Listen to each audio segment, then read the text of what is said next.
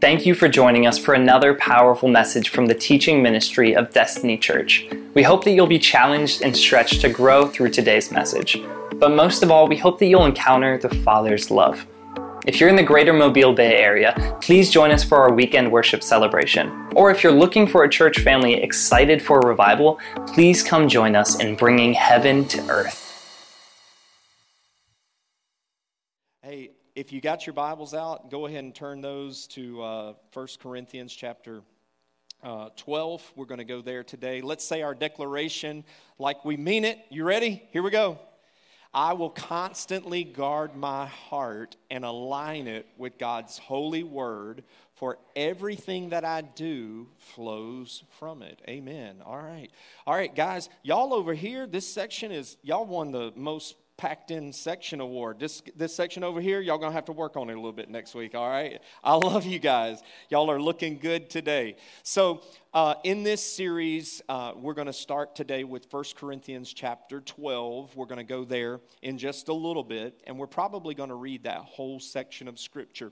I don't want you to, uh, your eyes to glaze over when we start reading a whole section of scripture because you know, this is the place where uh, we need to study God's Word, dig into it, learn some things, get your pencil, paper. Always bring something to church to write with, even if you whip your phone out. And uh, if you're disciplined enough to not surf Facebook uh, while during the message, put it, put it in your phone. But always try to take some notes. We went to an amazing uh, one day conference this past week, and I'm telling you what, I walked away from that thing just one day and uh, I think three speakers. I walked away with about seven or eight pages of notes that God was just pouring out in me today. And so, in this series that I started a few weeks ago, I actually started this on Easter Sunday, uh, and you know started that because it all started on that hill where jesus died and from that hill he then went and and commissioned the church which is us on the planet to carry out the commission of the church while jesus right now who is a living human being by the way he is God in the fullness of flesh and spirit. He is in heaven right now performing other tasks, and He delegated His work on the earth for you and I to do. And so, the very first message after that that I brought to you was there's a hill that the church has to be willing to die on. You know, the scripture talks about how the disciples, they loved their life not unto death. In other words, they did not like their lifestyle and living so much that they were not willing to sacrifice everything, even their very lives, for the call of the gospel. And so there are some hills that they were willing to die on. And most of the disciples died very, uh, very painful deaths. And they counted it joy and they counted it an honor to die for the Lord. I mean, these guys were worthy of some incredible praise because of their, their, their devotion to the Lord. And that's how we know one of the, one of the faith truths that we know that the gospel is, is, uh, is trustworthy. Nobody's going to die. Not that many people will die for something that is not true. And so, the first thing that I said that we as a church need to be willing to die on, a hill that we cannot let uh, go, is the truth of Scripture. Like that's one that we cannot let go. And, church, we've let it go. Many people have let it go. Some of you in this room have let it go. Some of our teenagers have let it go because it hasn't been instilled well in the first place. Now, if you're a teenager in here, this isn't beat up on Teenager Sunday or anything like that, but if the shoe fits, wear it, put it on, change some things. But there are some young people that do not know the Word of God because they either haven't been taught it at home, they haven't listened well in church, they haven't been in, uh, in church enough to know the Word of God. And so they are believing things that culture is putting forth as truth that they don't know that it's not truth because they don't know the Word of God. And so, moms and dads, we've got to be having these questions about what does God's word say about it? Not, not what CNN, MSNBC, Fox News, none of that stuff. Not what Oprah Winfrey says. Not some of these folks. What does the Word of God have to say about it? That's a hill that we cannot uh, let be overtake. And I'm already telling you guys, you know I'm telling you the truth. We are living in a day and age where truth has been redefined there are things we are having conversations about that I'm going, why are we wasting our time? We should not be discussing this. This is a truth in the Word, yet culture has redefined it. Another one today that I want to talk to you about is spiritual gifts. Now, spiritual gifts, there's been a number of those to operate in our church today. Now, there are visitors here. you're our guests today, and we are glad that you are here. But a lot of times, people will pop in that they didn't do their research and they didn't find out what kind of church we were before they came. You know, that's why we have that internet, that website out there on the internet. You know, we list our beliefs and we are unapologetically supernatural and spirit filled. Unapologetically. We don't make apologies for being an apostolic, spirit filled church. But a lot of times people will come in and they're like, I just thought I was going to be here for an hour and five minutes, hear the pastor pep me up with about three points, and hear me some songs that, you know, I can hear anywhere else in the world. And I was going to go home and go out to eat and get to the beach early or something like that. Well, don't ever count on that if you come here you know, there are times if you're going to go to the beach early, you're just going to have to get up and leave. And if you want to do that, we're not going to shame you or, or whatever like that. We're not going to do any of that. You, but when we come into this place, we're going to be spirit led because one of our core values is this that we embrace and expect the supernatural. Like we embrace it, but not only do we embrace it, we expect it. Like, there are some people that say, well, you know, we embrace it too. We're okay with it. We're, we're okay. But do you expect it? I heard the Lord say in my spirit this, this uh, actually yesterday, He said that your expectation affects my manifestation.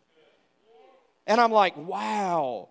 So if I'm not expecting the Lord, He's probably not going to show up if I don't have a desire for Him, and I'm like, God, I constantly want you to be welcome. And not only like, hey, show up if you want to, God, but God, this morning at 10 o'clock, I'm going to be at Destiny Church, and I know you're going to be there too. So show up and do something that I can't do.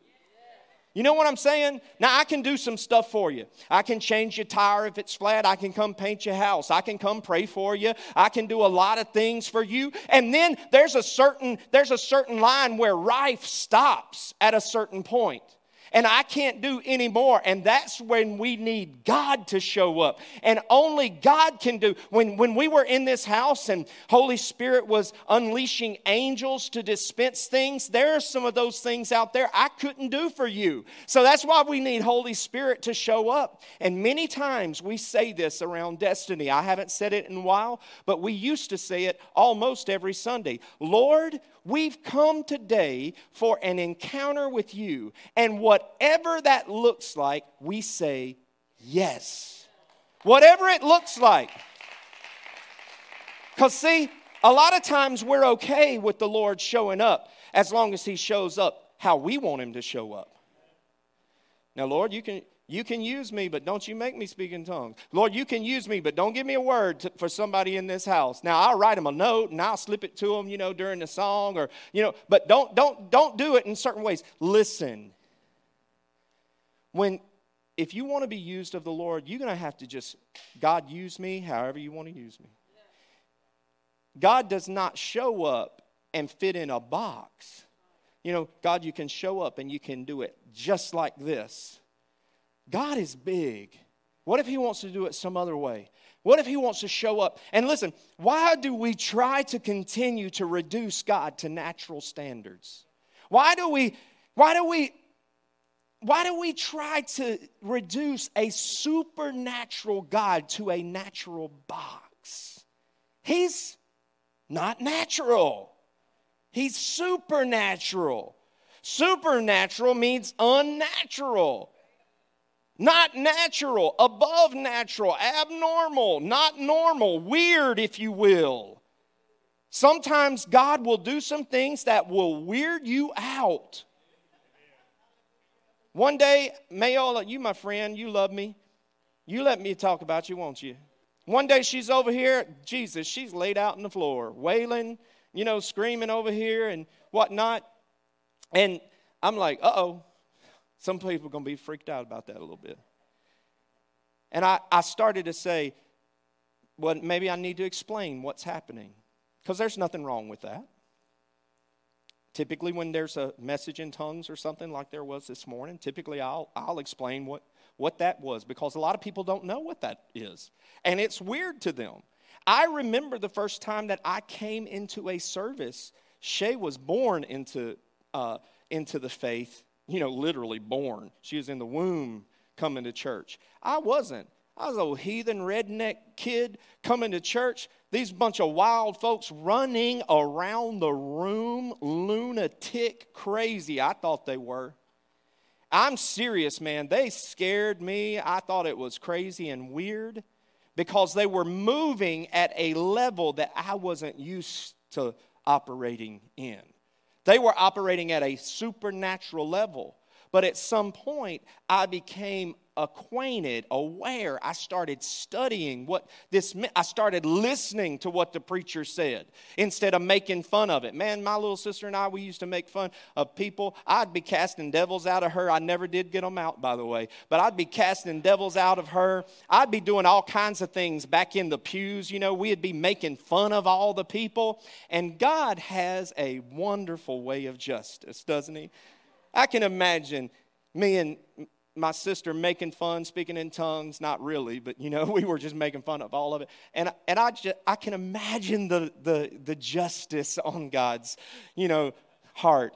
Like, boy, if you only knew, if you only knew what I'm going to do with your life, go ahead and have your day because I'm going to have mine. You know, so I've been weirded out before. There are things that weird me out about just life in general because I'm not uh, used to them. But once you kind of get used to them, you know, I remember some one t- first time I ever went hunting. Actually, it's the first time I ever went deer hunting, and it was the last. I don't know why, but it was. And you know, and they're gonna smear blood all over your face.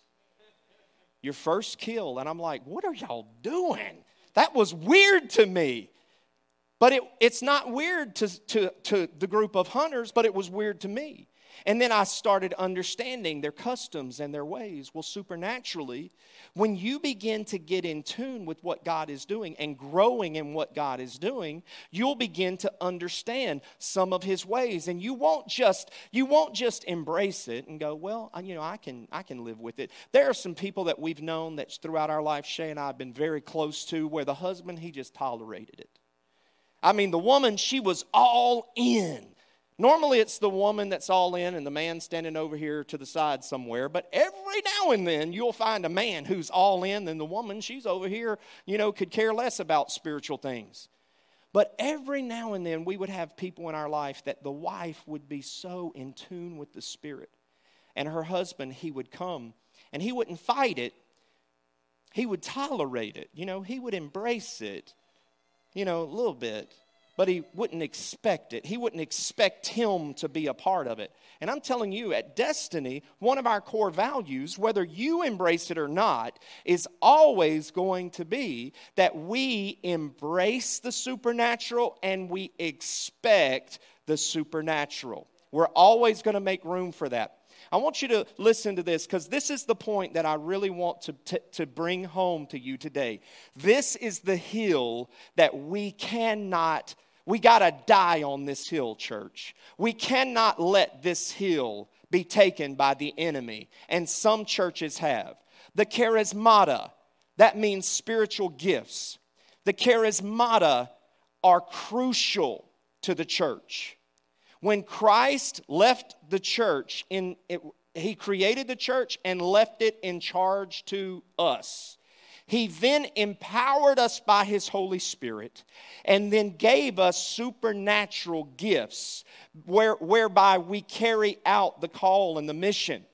And so, within a church service or out in the world, you have a toolbox with you on a regular basis that you can pull the tools out. Holy Spirit, what do I need right now? Holy Spirit may say, I'm going to give you a word for this person. Oh, okay. I'm going to, Holy Spirit say, I'm going to give you some wisdom to give to this person. Or I've got, I've got a word I just want you to share with them of encouragement or whatever. Or He'll give you the power to heal. He'll give you the power to heal. That's what the word says, that, that we are the ones that heal. He'll give you the power to heal. So healing is one of the supernatural gifts. So out of the what we call nine gifts of the spirit that are listed in uh, 1 corinthians chapter 12 well there are some others that are mentioned elsewhere administration help service that kind of thing and so those are gifts of the spirit as well but what happens is because they're supernatural and because they're they're they're not um, your average thing you see on the street. You know what i'm saying? People they get weirded out. And you will only get weirded out if you are not familiar with the gifts of the Spirit. And you will only get weirded out if you are not, and this is going to hit somebody right between the eyes. I should have started this message off with a disclaimer. Dog, I should start every message off with a disclaimer that if I hurt your feelings, it's not intentional. If I step on your toes, it's not intentional. But going back to my right between the eyes, if you are not intimate with Holy Spirit. In other words, if you are not walking as close friends, you will feel uncomfortable. And even when you are, there might be a tinge of uncomfortableness, but the more you submit yourself to Holy Spirit, I've had Holy Spirit to say, I want you to give this message to this person in Ruby Tuesday. I want you to pray for this person in the middle of, you know, O'Charlie's or something. And I'm like, God, are you serious? Well, as when I learned to operate in the spirit in you know broad open daylight, I mean I can prophesy you standing at Walmart cashier and nobody else would know, maybe the cashier because she'd hear us but you can prophesy over people. It doesn't have to be weird and ugly and snotty and, you know, all over the place. You know, we, if we grew up in a Pentecostal background, you, you thought that everything has to just be Holy Ghost It's just like a Tasmanian devil. And I, no disrespect to Holy Spirit. You know what Tasmanian devil is? You know, he, he, he comes in the room and he's, you know, you know, and some people think Holy Spirit is like that. Holy Spirit is not like that. The scripture says the Spirit is subject to the prophet.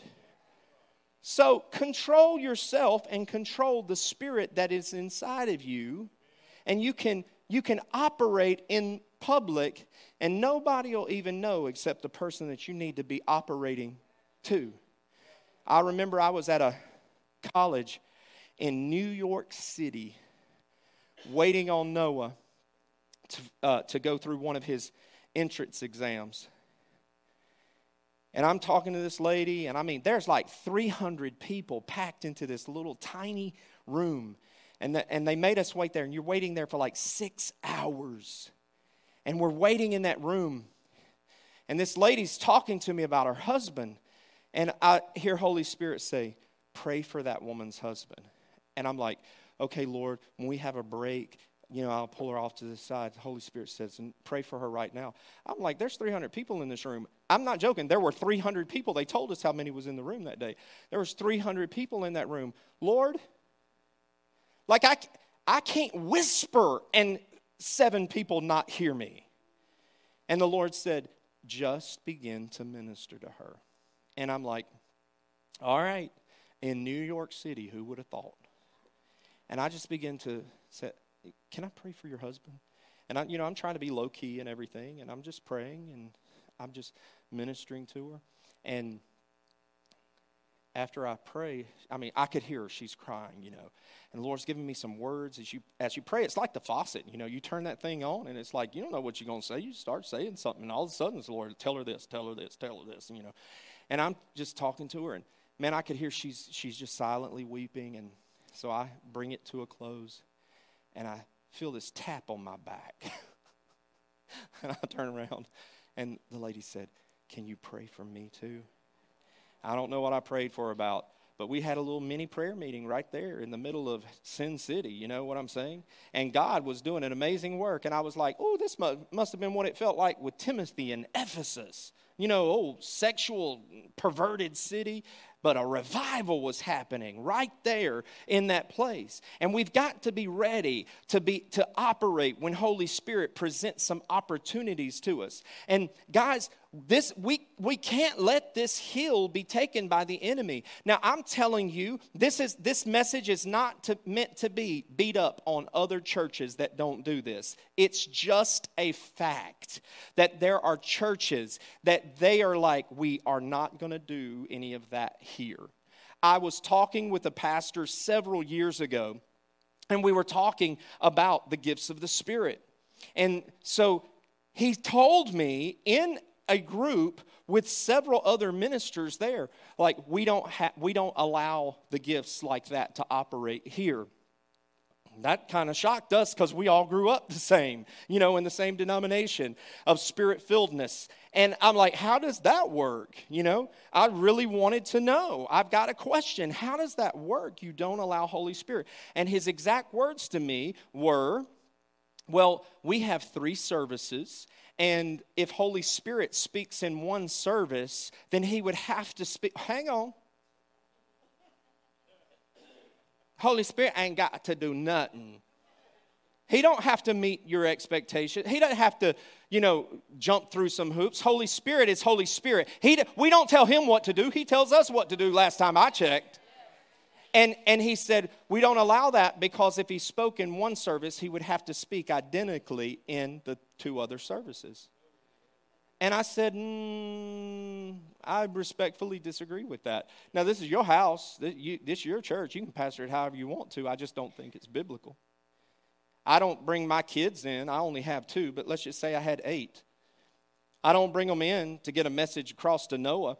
Now, Noah, uh, or, or bring them all in and say, um, now I just need all of y'all to hear this, okay? Noah, take the trash out when you're supposed to. Everybody's dismissed. If I only need to say it to Noah, it ain't none of the others' business because it's not his responsibility. Does that make sense? Holy Spirit can speak how Holy Spirit chooses to do. But I'm telling you, that is a that's a pretty answer to it weirds people out, and we're just not gonna let it happen here. I'm telling you, I've heard those words come out of the mouths of pastors who were raised under the anointing and outpouring of the Holy Spirit.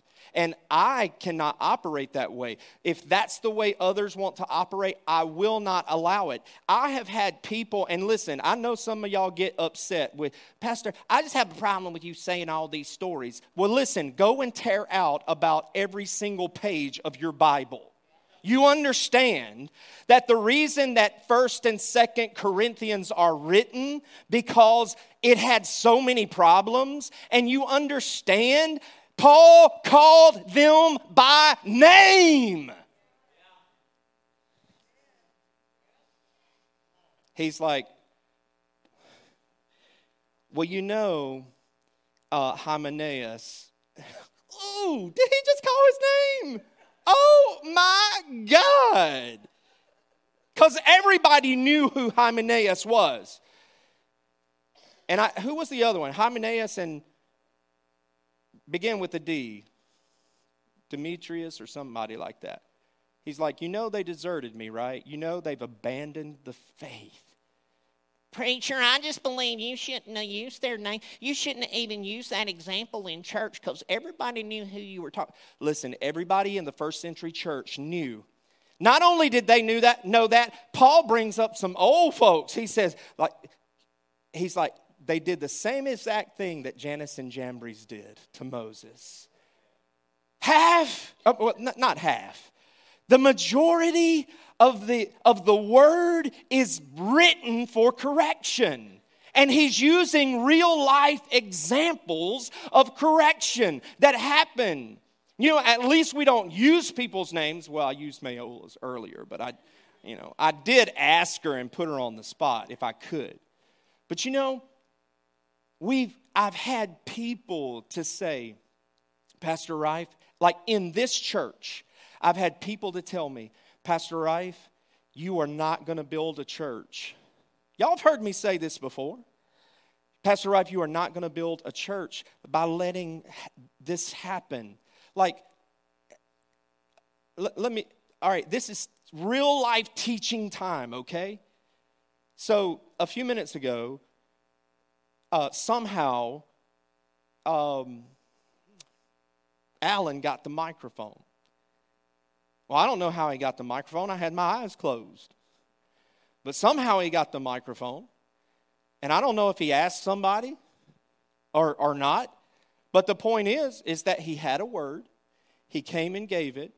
But there's a little history, a lot, as a matter of fact. I was his youth pastor. He served on our staff at one point. He now is part of our church family. He's part of the kingdom family. You know, there's a lot of history that goes there. So when I hear his voice, I don't freak out because I trust him. And if he's out of line, he knows what's going to happen. I'm going to correct him. And because we are like that. But you know, the thing is, is that that is how the Spirit operates. And I've had people to tell me that stuff, like that happened today, the prophetic word, what was it, two Sundays ago? There were three tongues in interpretation. I've never seen that in my life in this church. That's weird, guys. That's unnatural. That's supernatural. That's supernatural. And I've had people to tell me, Pastor Rife, you will not grow a church that way people aren't going to come to that.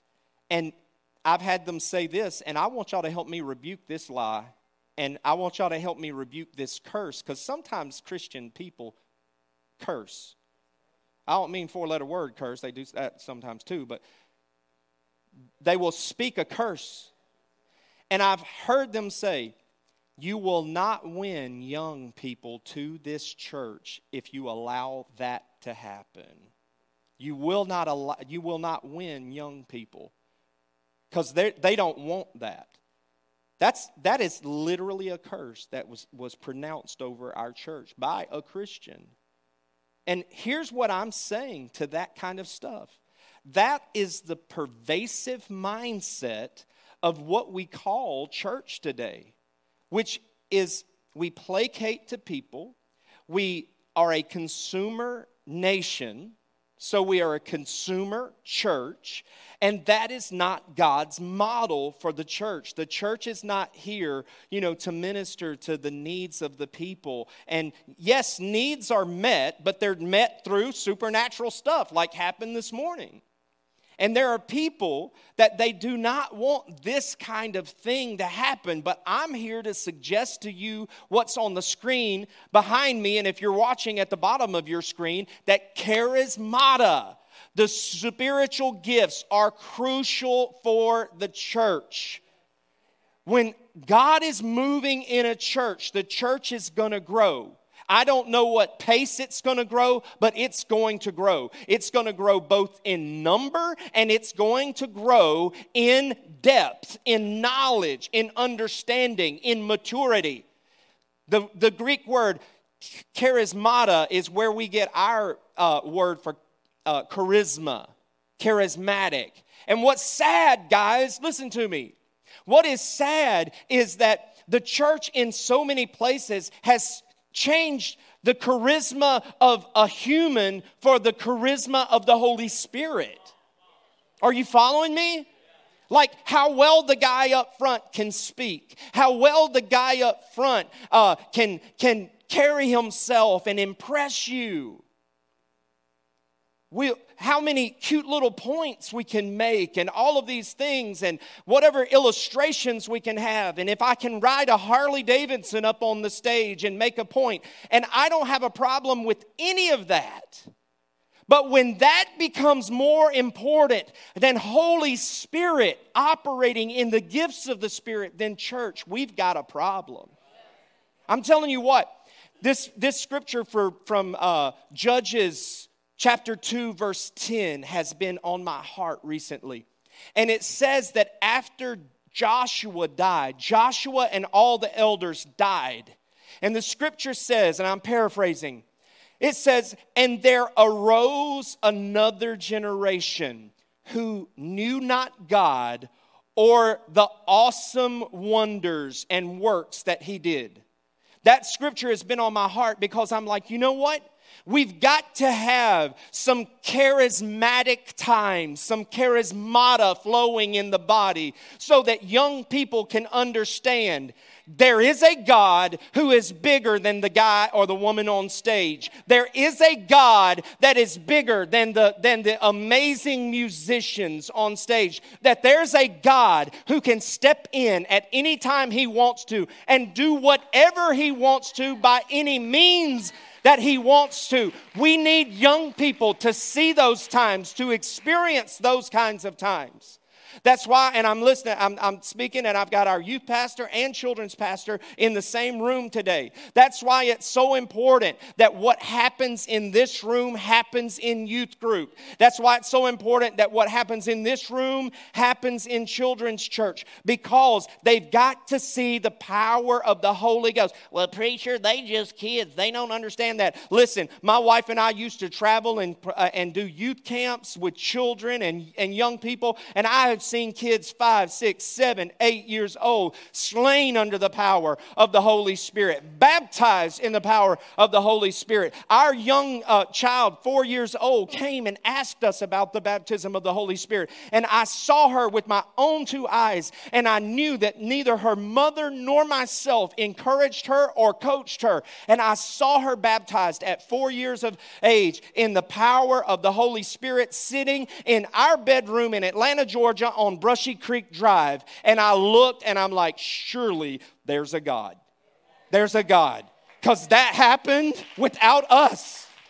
No coaching, what she had seen, she had learned it because she observed it. She had learned it because it was taught to her at an early age. And I'm just afraid, maybe that's a terrible way to say it, but I'm just afraid that we are raising a generation as a nation, meaning the church, that is going to grow up and they don't know God or His ways.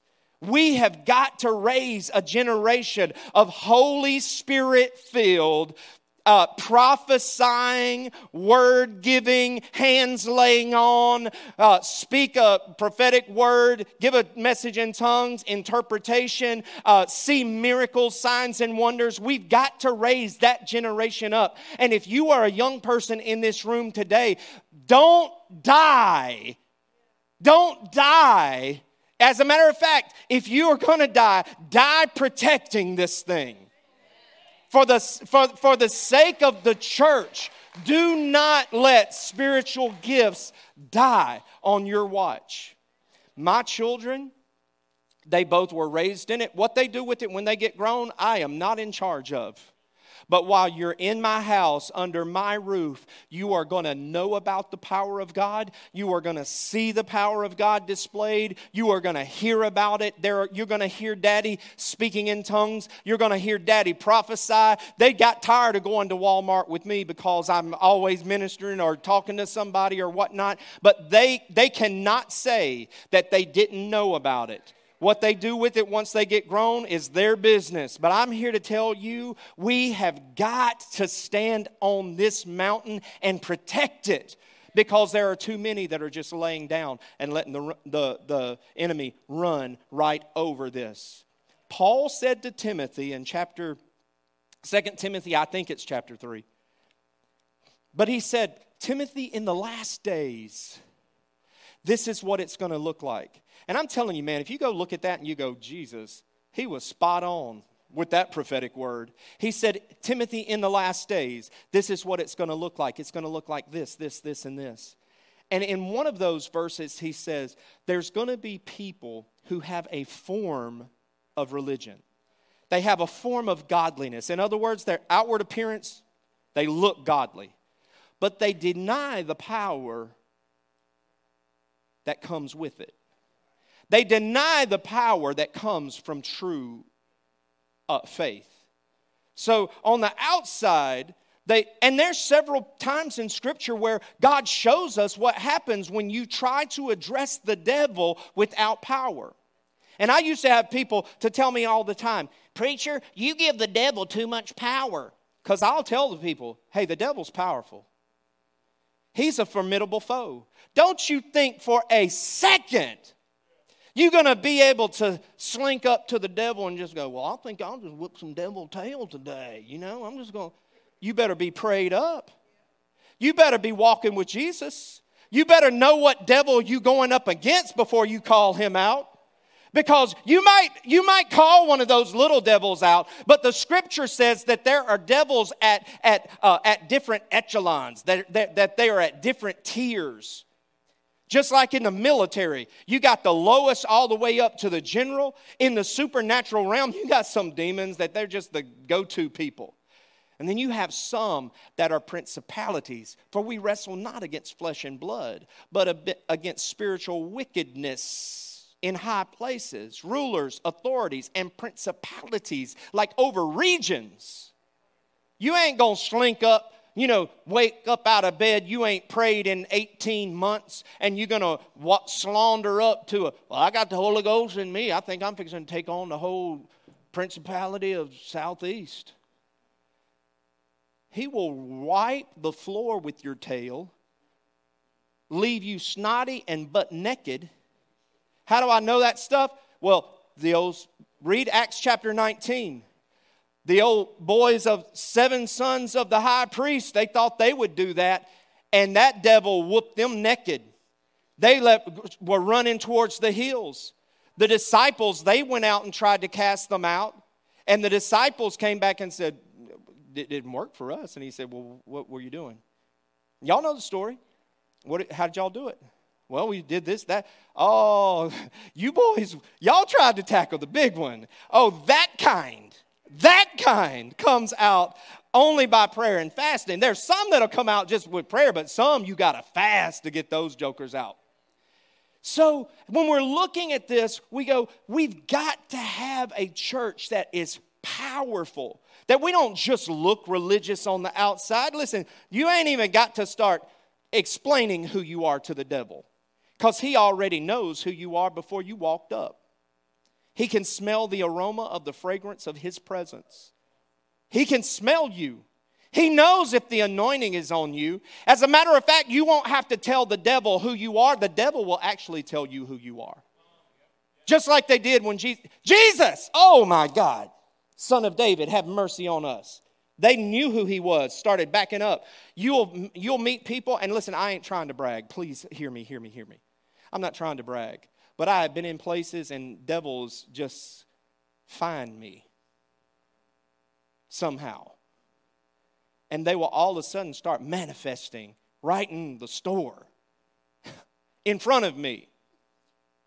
And that only comes as you draw closer to Him. And I hope you understand that story. I'm not trying to puff myself up, I'm just trying to tell you real life examples. The closer you draw to Him, that stuff will start happening to you. First few times it started happening, I didn't know. I just thought they were crazy people. And Holy Spirit said they're demonic, they're, dep- they're oppressed, they're depressed, uh, and, and possessed, and they got all this stuff going on in them. And your presence, because you carry me so well, your presence offends their senses it offends their nostrils. They're just, and it, all of a sudden they'll begin to manifest, and you're like, man, I just, I wanted to come buy some oranges. That's all I wanted to do. I wasn't even looking for you. But when you operate in the spiritual gifts, so look, I got to begin to wrap this thing up. I want you to understand we cannot downplay it. Destiny is always going to be a church that we're going to make room for Holy Spirit. Because listen to me, Holy Spirit always has better things to say than Pastor Rife has to say. Always. Holy Spirit is always more powerful than every single one of us in here squished up together. He's always more powerful. Holy Spirit always knows. There's times in my in, that I'm like, I don't know what to do right here. So let's just stop and wait and see if Holy Spirit what he says to do next. Holy Spirit is never wondering that. He knows exactly what to do. So that's why we make time for him in our services, in our times of celebration. But this is what the scripture says in 1 Corinthians chapter 12. Now, for, let me tell you, I don't have this on the screen or anywhere, but 1 Corinthians chapter 12, 13, and 14 go together. Those three, we've divided them out, but you understand, Paul's just writing one letter. He's not thinking that 2,000 years later somebody's going to chop it up to a bunch of sections for the church to read. He's just writing it as a letter to Corinth. But chapters 12, 13, and 14 all deal with the spiritual gifts. Chapter 12, he lays out what the gifts are. Chapter 13 is the love chapter. He says this is how you're supposed to operate in all of those. And chapter uh, 13 is the order chapter. He's like, hey, you can do all that, but y'all have to do it in order. And I grew up and I didn't know anything about that because it was always chaos and disorder, you know? And I thought that it was supposed to be mass confusion. I didn't know that there was supposed to be order because I wasn't taught that until I got into it and started studying. And there are times where, you know, the Holy Spirit, as He's operating, there are times that certain things are appropriate and certain things are not appropriate. And if you ever get corrected by a man of God or a woman of God, don't get offended. Don't get offended. That leader is just saying, hey, the, I'm in tune with the Lord. And this, if you'll just hold that, if you'll just hold that. And if I, can I just give you another little mini sermon right here? I'm going to do it anyway. When the Lord gives you something, it does not mean that you have to give it in the service. Just because, if the Lord gives you, write it down. Write it down. Because everything that the Lord gives you does not mean that that's what he's doing right now corporately. He might just be doing it in you or might be speaking something to you for a different time or for further, you know, revelation later, but it doesn't mean that we have to do it right now. And because, you know, we've been taught wrongly, you know, we, we think everything's got to happen right now. I got to get pastor a word. I got to, you know. Now, it also doesn't mean that if God gives it to you that you shouldn't. Test it ask Holy Spirit what you're supposed to do with it. Because, you know, there are times when it's like, yeah, that's that's just not what God's doing right now. This is powerful. But we've been taught that, like, you know, a word written down is not as powerful as one that's shared in service. Well, if that was true, we'd never read Scripture. Because all of this happened before we got here thousands of years before, and it's every bit as powerful as the day it happened.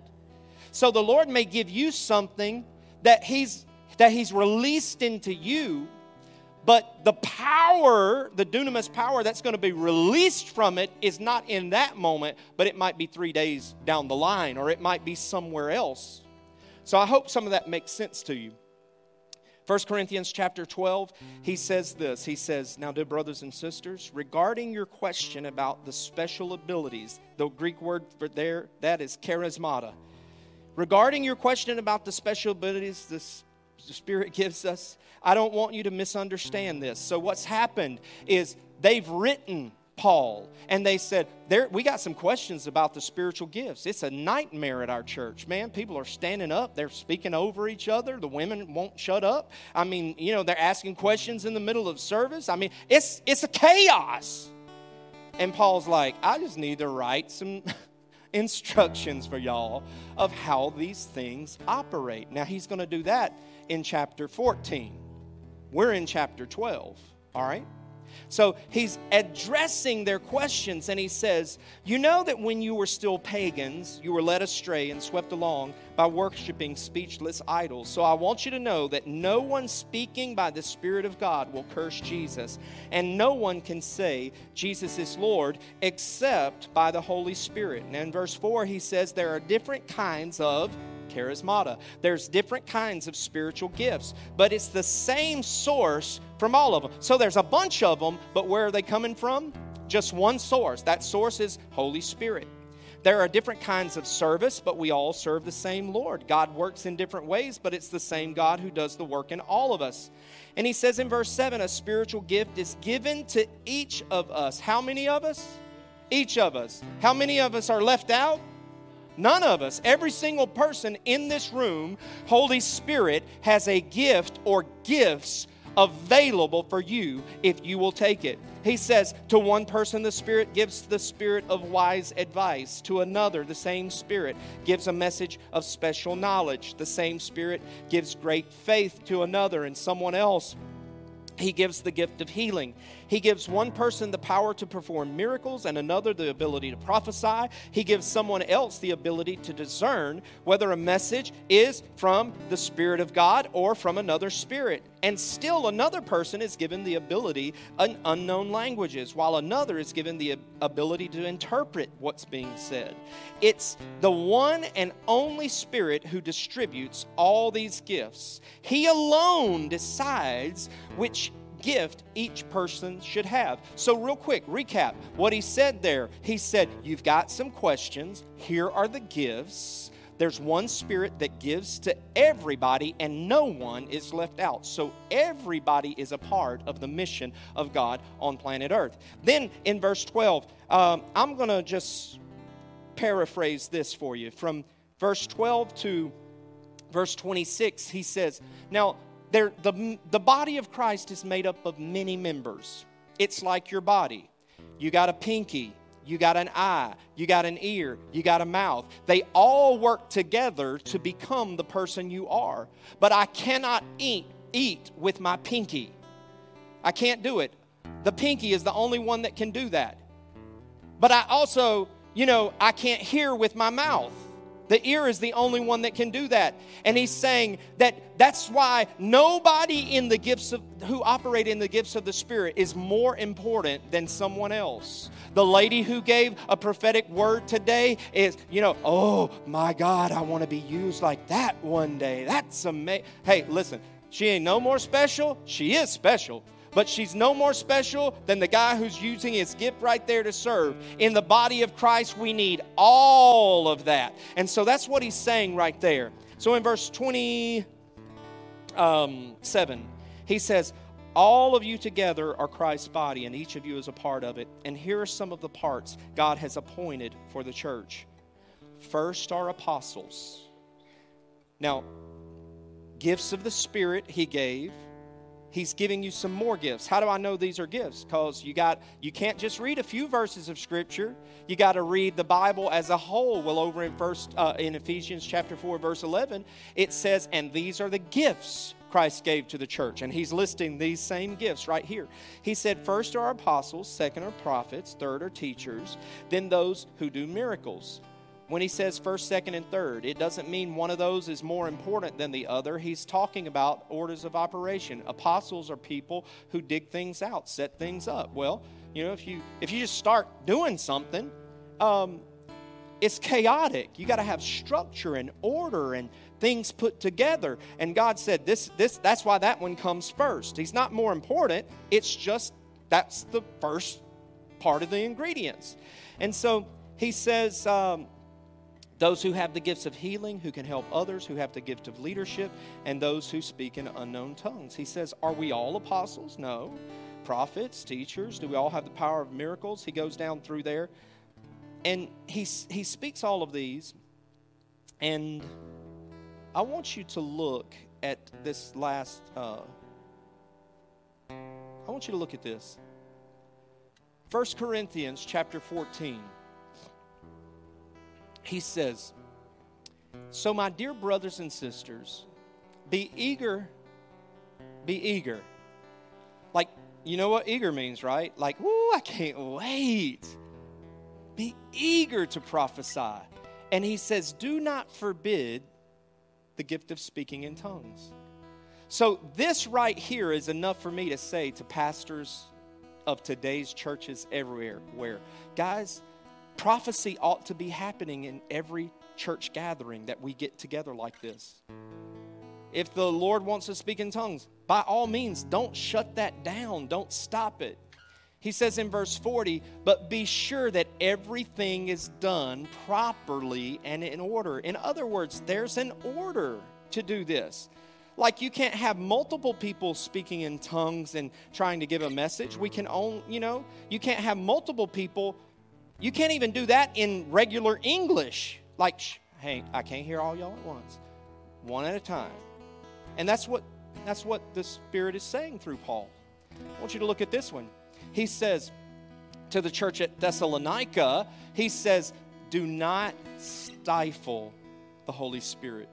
In another version, it says, Don't quench, don't stifle the Holy Spirit. Don't scoff at prophecies. Man, I used to scoff and make fun of prophecies until I understood what God was doing.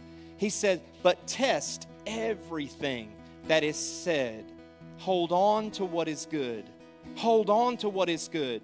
See, some people have thrown the baby out with the bathwater. Man, I'm, we just don't do that because it's weird and people abuse it. Yes, they do. And if they didn't abuse it, we wouldn't even have 1st and 2nd Corinthians in the Bible because that's one of the major reasons Paul wrote that letter is because people were abusing the gifts of the Spirit. And Paul, I'm so glad it wasn't a little brief letter that said, hey, y'all a bunch of crazy nutcases. Y'all couldn't act right if you tried. I'm shutting this baby down. We're done. No more of that. We're never again. We're not doing that because y'all don't know how to act. He, he acted as a beautiful spiritual father that said, Hey, y'all are a little bit off topic, off, off target. You're out of alignment with what Holy Spirit, and we know this is new. Holy, it wasn't like Holy Spirit gave these to us too far back. You know, we've had thousands of years to learn, but they were learning in real time. And he said, I'm just going to give you some instructions to tweak things a bit to bring some order to this because we're not going to throw away the charismata. Because without the charismata, you might as well have a car that's not even filled with gas. It's useless. The gifts of the Spirit are what make the church go. And so he says, don't stifle it, don't stop it. There are times when Holy Spirit is doing some things, and I'm like, as a pastor, I don't know what's happening. The older you get, I, I'm the most seasoned preacher would tell you this. I've been in ministry for 30 years. But the older you get, the more you sort of understand and know. But there's not a minister on the planet and I believe if I ever met that one, I'd probably walk out from under his covering the day he said, I'd know exactly what to do and how to handle it in every situation. Because I'm telling you, Holy Spirit is deeper than I will ever be. He's wider than I will ever be. He's more knowledgeable than I will ever be. And there are times I just don't know what to do. But I'm not going to shut it down so that I can look like I know. I'd rather be made looking a fool and follow Jesus. And so I'm just telling you, at Destiny, we've got to be willing to say, Pastor Rife, I'm with you. We will never let the enemy take this hill from us because this is one of our mountains that as a church, we embrace it and we expect the supernatural. I'm going to tell you five quick ways that you can quench the Holy Spirit. If you don't know if you've ever quenched the Holy Spirit, let me just answer it for you. You have. I have, and you have. I've quenched the Holy Spirit so many times in my life. The first few times that I did it was due to fear and lack of understanding.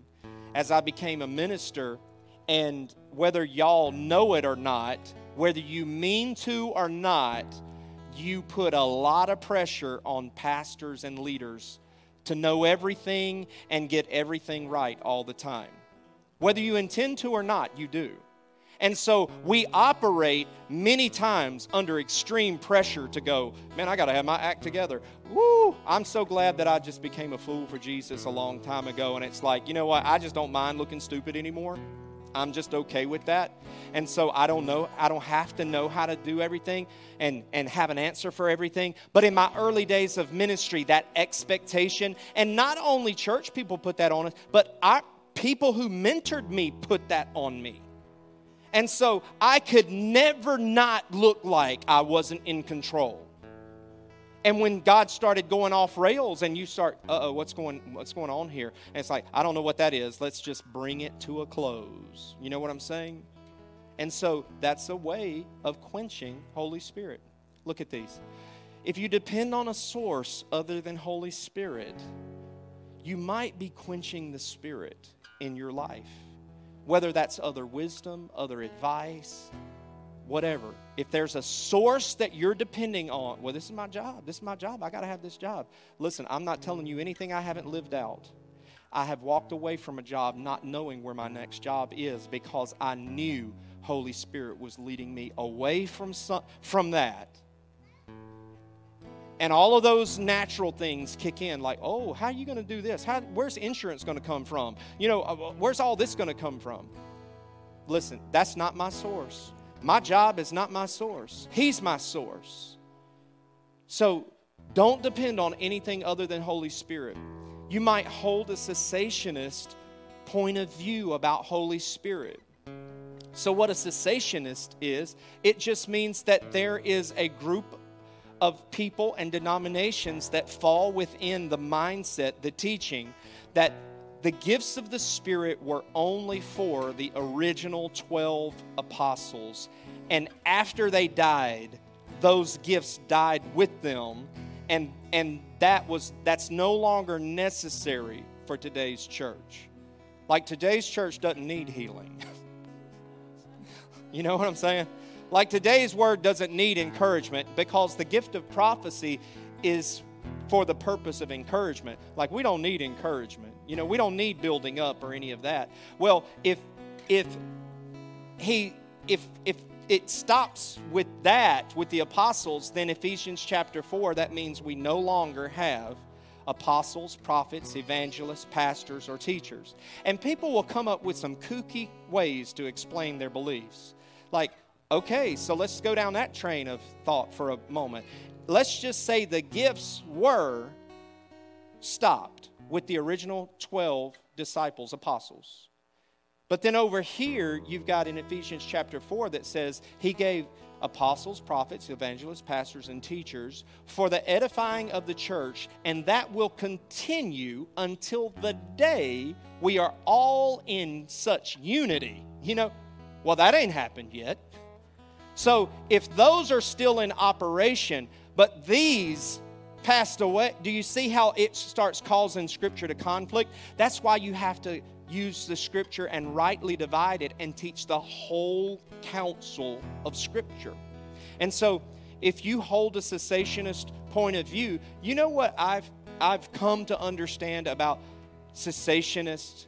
It's like honestly, it's just a cute theological way for you to feel good about not being uncomfortable, letting God be in control and you not be in control. It's just a really theological way for you to sum that up, and it's totally not biblical. The last three are this exalt human ways and wisdom over God's. Exalt human ways and wisdom over God's. Well, I just, you know, I know like this is better. Well, you're not God. You're not God. You know, his word says God's ways are higher than our ways, and his ways are not our ways. And so he ha- he's tapped into something that you and I aren't tapped into. And so if we begin to go, hey, this is out of my level of understanding, let me bring this down. No, you, you're going the wrong direction, my friend. You always should be looking up and saying, God, I don't understand it, but I trust you. I just trust you. I don't understand it.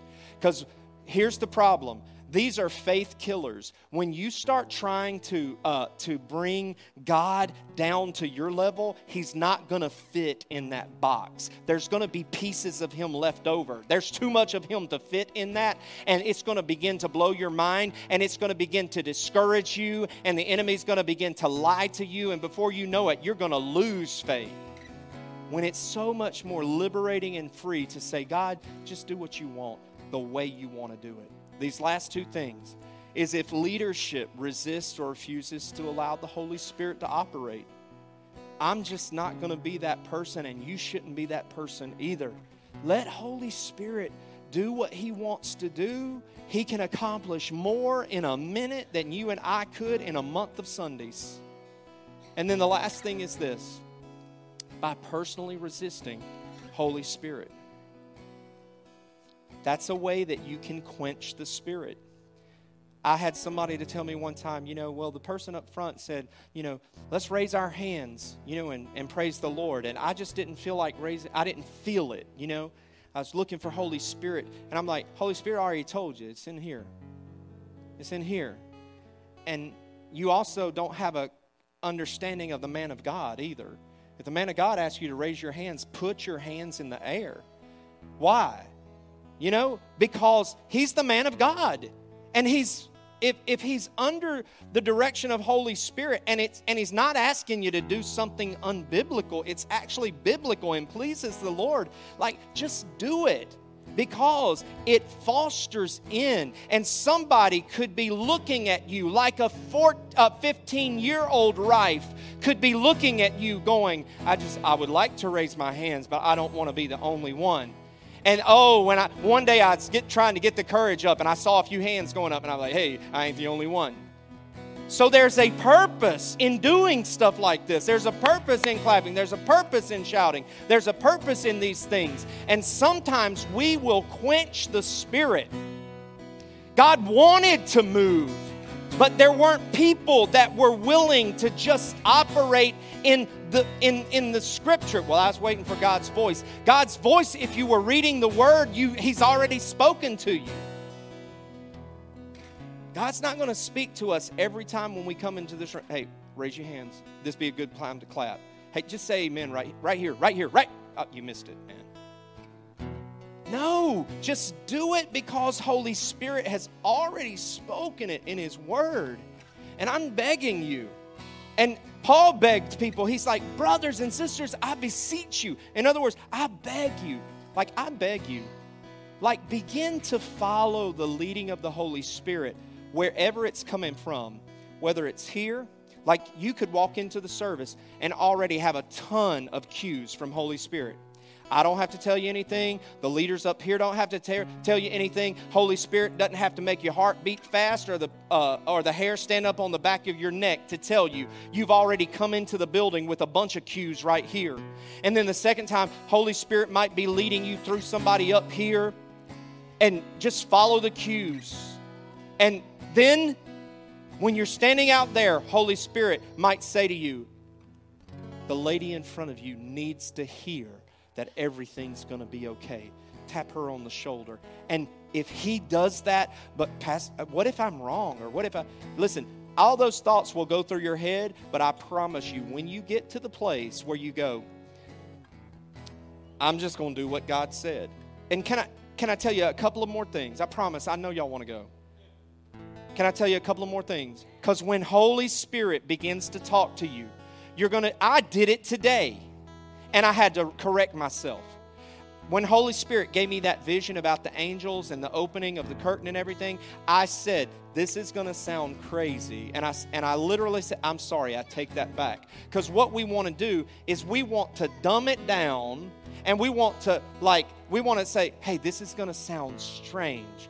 Train yourself. It will come with training. Train yourself not to say those things. You may think them, but don't prophesy it out of your mouth like this is going to sound strange but and and you're probably going to catch me i'm still trying to train myself not to do that Just say what Holy Spirit said. The scripture says Jesus did what Holy Spirit did it what he saw his father do, and he said what his father said to say. And and like just say what God says. And don't worry if it's weird or not. The person, most of the time, is going to understand.